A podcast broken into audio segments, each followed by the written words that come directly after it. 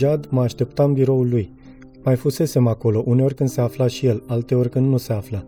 Este un spațiu deosebit de bogat în informații. N-ar trebui să-și aducă de lucru acasă de la sediul agenților și să lase totul la vedere.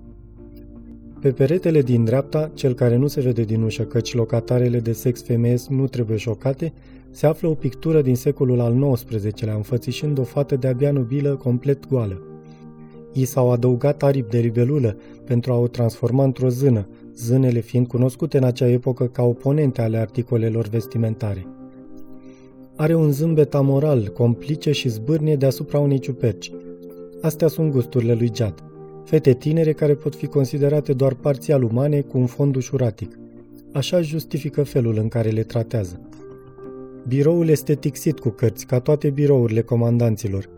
Le place să le acumuleze, să se desfete de prezența lor și să se laude în fața celorlalți cu ce au șterpelit.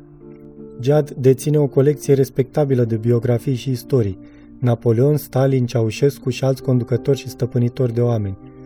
Are mai multe ediții deosebit de valoroase pentru care îl invidiez. Infernul ilustrat de Dore, Aventurile în țara minunilor de Dali, Lisistrata de Picasso. Mai are și altfel de cărți mai puțin respectabile. Pornografie de epocă, știu asta pentru că am studiat-o. Genul este unul plictisitor în masă. Repertoarul modurilor în care poate fi abuzat corpul uman este unul limitat. Vai, mătușă Lidia, a zis ridicându-se pe jumătate de pe scaun, într-un gest care amintea de ceea ce cândva trecea drept comportament cavaleresc. Luați loc și spuneți-mi ce va aduce la mine la o oră atât de târzie. Un zâmbet radios, neoglindit însă și de expresia ochilor lui, în același timp alarmată și dură.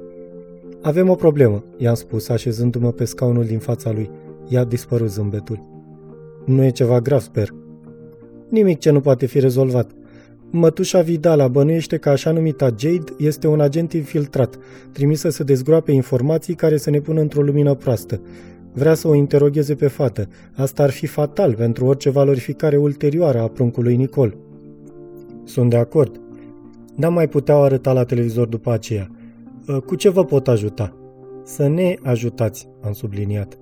Nu strica niciodată să-i reamintesc că suntem amândoi în aceeași mică corabie de corsari un ordin de la sediul agenților prin care fata să fie protejată de orice interferențe până când știm sigur că poate fi prezentată în mod convingător ca pruncul Nicol. Mătușa Vidala nu cunoaște identitatea lui Jade și nici nu trebuie să afle.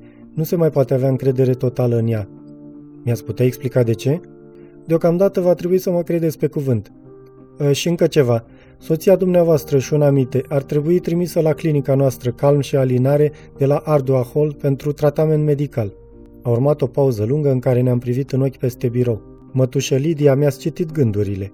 Ar fi într-adevăr preferabil să rămână în grija dumneavoastră mai degrabă decât în a mea. În caz că s-ar întâmpla ceva, în caz că ar suferi de o boală mortală. În acest punct vă reamintesc că în Galad nu există divorț.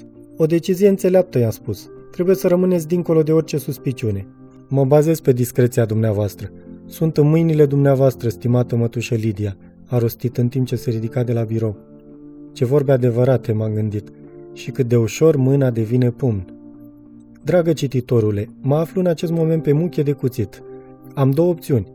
Pot merge înainte cu planul meu riscant necugetat chiar și să încerc să fac transferul pachetului explozibil folosindu-mă de tânăra Nicol și în caz de reușită să le fac un brânci și lui Jad și galadului în prăpastie.